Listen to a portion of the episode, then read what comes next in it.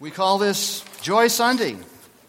And not just because of the crazy sweaters and ties we see out there. During Advent, we've been reflecting on the middle part of this Bible called the prophecy of Isaiah. It's a prophecy about how God will save his chosen people, Israel, and the whole world through the Messiah. If you're feeling beat up by life, this is a great Sunday to be here. We're going to trace the path God used to bring joy to his people in ages past in their suffering, and how God still brings joy to suffering people like us.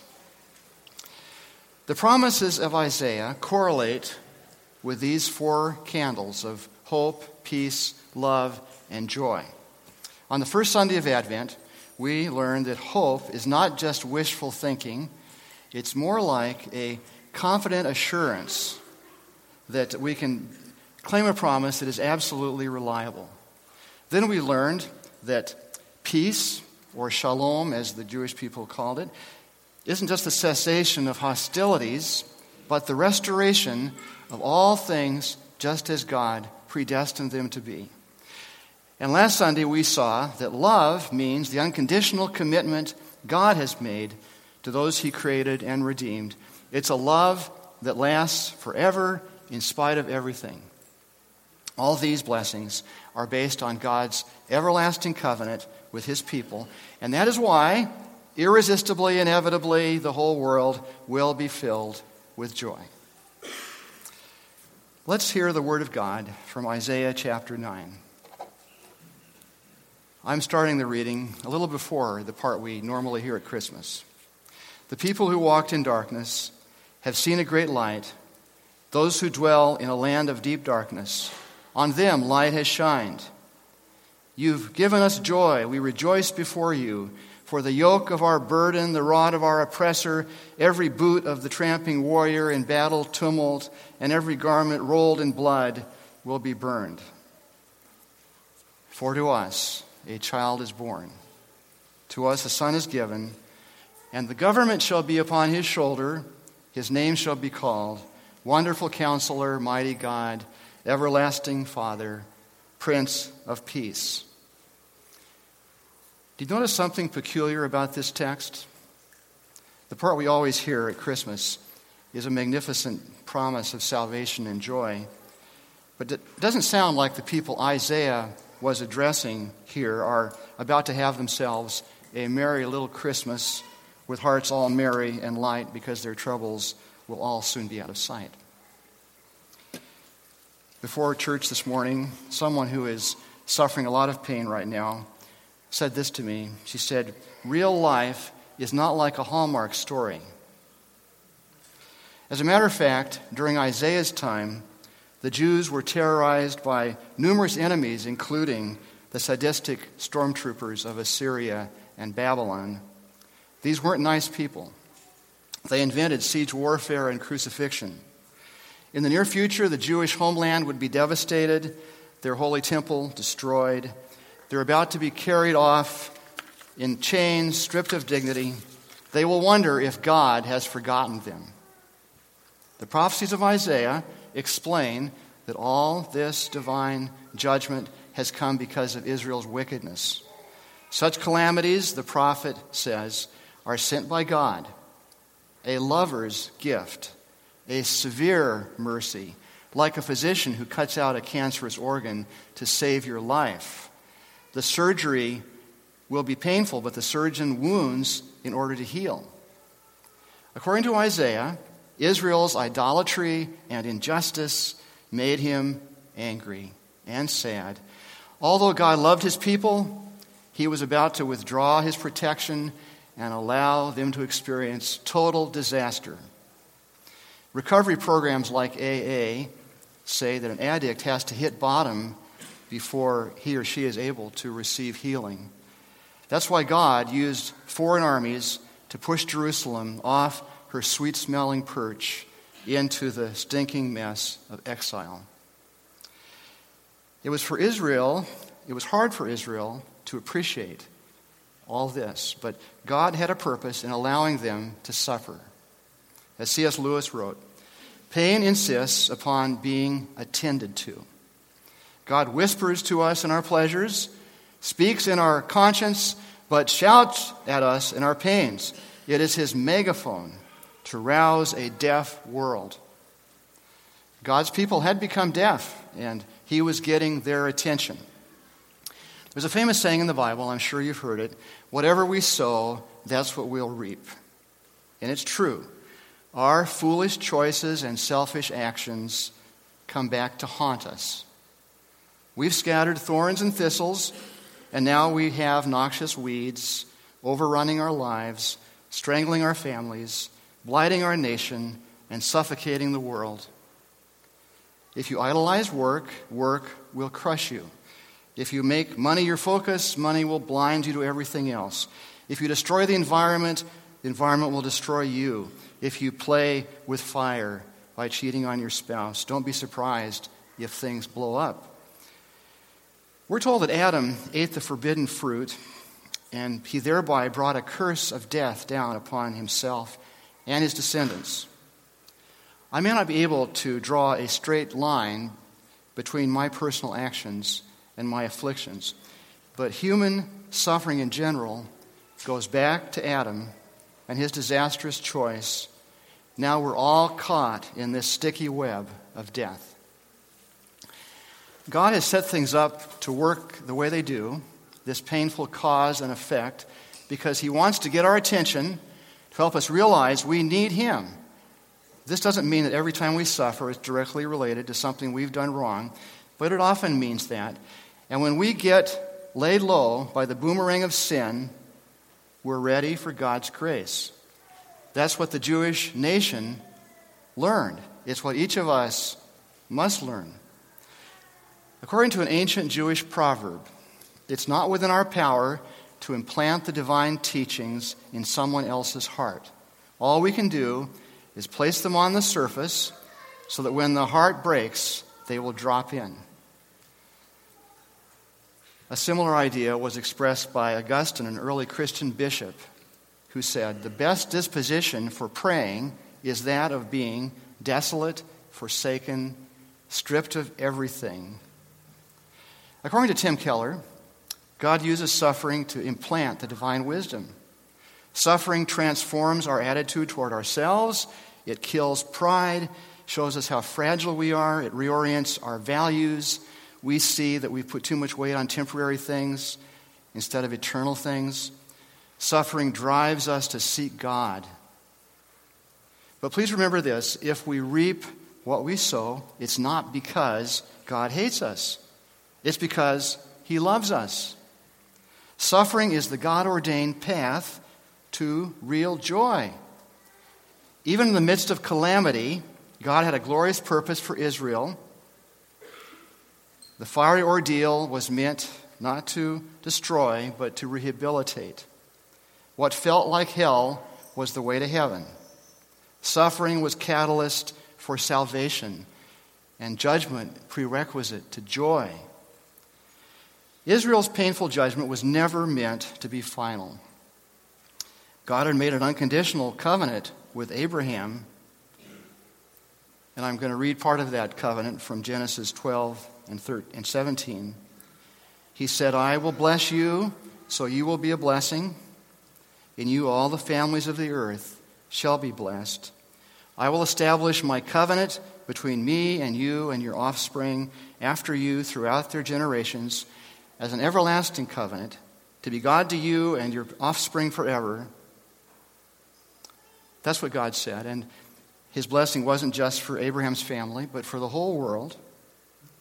We call God's covenant unconditional because all the promises were on God's side. There were no conditions on Abraham's side. God says, I will be yours and you will be mine forever. The promise is unilateral and irrevocable. Now, Isaiah develops a vivid metaphor to show how God's unbreakable covenant would transcend Israel's failure. Here's the metaphor. A young wife abandons her husband for another lover, and divorce is inevitable. But the heartbroken husband still longs for his bride and remembers the promise he made to her. Of course, Israel is the wife God promised to love forever when he delivered her from the bondage of Egypt. But she spurns the vows she made to God to have no other gods but him. She falls head over heels for pagan idols, and God reluctantly lets the new lover enslave her. Still, God says to Israel, Fear not, for you will forget the shame of your youth. Because your Maker is your husband, the Lord of hosts is his name. For a brief moment I let you go, but with great compassion I will gather you. In overflowing anger, for a moment I hid my face from you, but with everlasting love I have compassion on you, says the Lord, your Redeemer.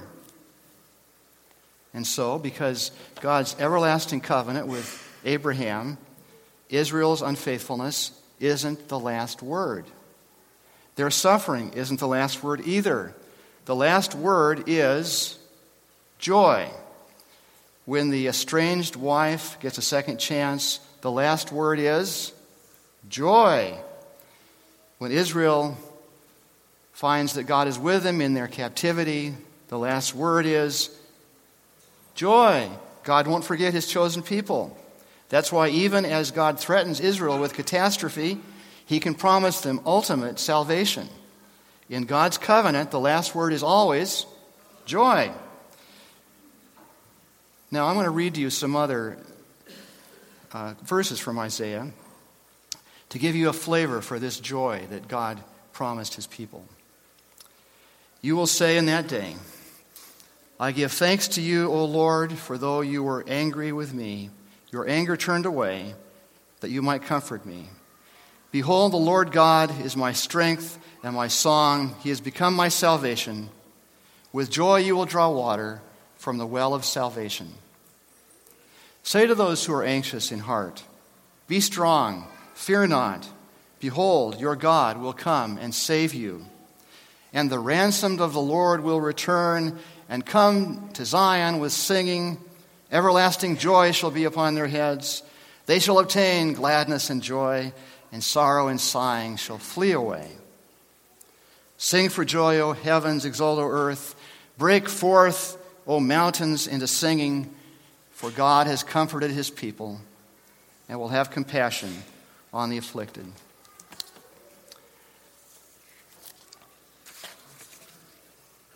Pay attention to this surprising truth. The joy God gives is not based on the absence of suffering. This joy comes in the midst of suffering what Isaiah calls the joy of salvation is not based on the ups and downs of life, but solely on God's unbreakable promise to never leave or forsake us. Joy is not the absence of suffering, but the presence of God. The Bible highlights this unexpected connection between suffering and joy. The Apostle Paul says in the book of Romans, We rejoice in our sufferings I consider the sufferings of the present time not worth comparing with the joy that will be revealed to us. So, in paradoxical wisdom, God uses suffering to deepen our joyous relationship with Him. Eventually, the Jews were set free from exile. The prophets assured them their punishment was complete. They went back to Palestine around 500 BC. They rebuilt the city and the temple. But the ultimate shalom, the peace foreseen by Isaiah, the complete healing of all the world's ills, was still future. And so was the ultimate joy. When God sent his Son, angels came down to sing about the salvation breaking into the world because of one baby lying in a manger. Here's what the angels told the shepherds Fear not, Behold, I bring you good news of great joy that will be for all people. It sounds somewhat like Abraham's covenant and the prophecies of Isaiah. And it goes on For unto you is born this day in the city of David a Savior, who is Christ the Lord. And suddenly there was a multitude of heavenly hosts praising God and saying, Glory to God in the highest, and on earth peace among those with whom he is pleased. The King who brings ultimate hope, peace, and love and joy was born that Christmas day. Earlier, I said that if you're feeling beat up by life, you've come to the right place. Let's say more about that. Isaiah prophesied that God's Messiah would come as a suffering servant. Handel's great oratorio called The Messiah is often sung at Christmas. In fact, one of my favorite memories of Christmas, going back to high school days, is singing that wonderful piece of music with a choir and feeling so close to God, hearing words like this Surely He has borne our griefs and carried our sorrows. He was wounded for our transgressions. With his stripes, we are healed. Jesus links his own suffering to the prophecies of Isaiah. Jesus said he came to suffer with us and give his life as a ransom for us. He did not come to free us from suffering in this life, but to ensure that our suffering is redemptive and infuse our suffering with joy. Jesus reaffirmed God's everlasting covenant with Abraham. And just as the covenant with Abraham was meant to embrace all nations, Jesus stretched that covenant and said that he came to draw all people into God's kingdom. He says, When I am lifted up from the cross, I will draw all men to myself. At the beginning of John's gospel, Jesus went to a wedding and changed water to wine. Now, it's a bad omen to run out of wine at a Jewish wedding. Here's why the feast goes on for an entire week. And each night, friends and family use wine to toast the married couple with mazel tov and multiple blessings. They say, Blessed are you, Lord our God, sovereign of the universe, who created joy and gladness, groom and bride, mirth, song, delight and rejoicing, love and harmony, peace and companionship. Now, it's pretty clear that Jesus saw these marriage blessings as a symbol of God's unbreakable promise to Abraham, like Isaiah. According to John, this changing of water to wine was the first of seven signs Jesus gave to announce God's love for the world. In this cosmic reconciliation with God, the wine would never run out, the blessings would never cease, Overflowing wine means overflowing joy. And throughout his ministry, Jesus highlighted God's unbreakable covenant with other stories about wedding feasts. He invited his followers to join him in the celebration of a new covenant between God and his estranged bride. In Revelation, the last book of the Bible, Jesus gives a vision of a wedding feast he will celebrate with his people at the end of time. His atoning sacrifice paves the way for the New Jerusalem, redeemed people from every nation coming down from heaven as God's eternal bride. When I was four years old, my mother taught me to read by guiding me through a children's Bible. This happened 65 years ago. But I have a sweet memory of sitting beside her on the couch in a tiny living room, looking at the pictures, studying the words, and listening to her soft, Okie accent. If you think I talk funny, it's because I still have a little bit of that accent myself. My mother, a newly minted nurse, was the first to tell me God's story about his covenant promises to Abraham and Israel, and of course, the covenant he confirmed to all of us through Jesus. Then, 30 years ago, the roles got reversed. My mom was a full time nurse at the VA, when she started having strange symptoms fatigue, nausea, and creeping depression. Finally, she was diagnosed with hepatitis C, traced back to a bedside needle prick. Later, as mom's symptoms got worse, she was diagnosed also with AIDS. You should never hand a dirty syringe to a nurse point first. That's what had happened. My mom was soon confined to a nursing home where she was more or less shunned by everyone. We're talking 1989, the start of the AIDS epidemic, and people were afraid. That's when the roles got reversed.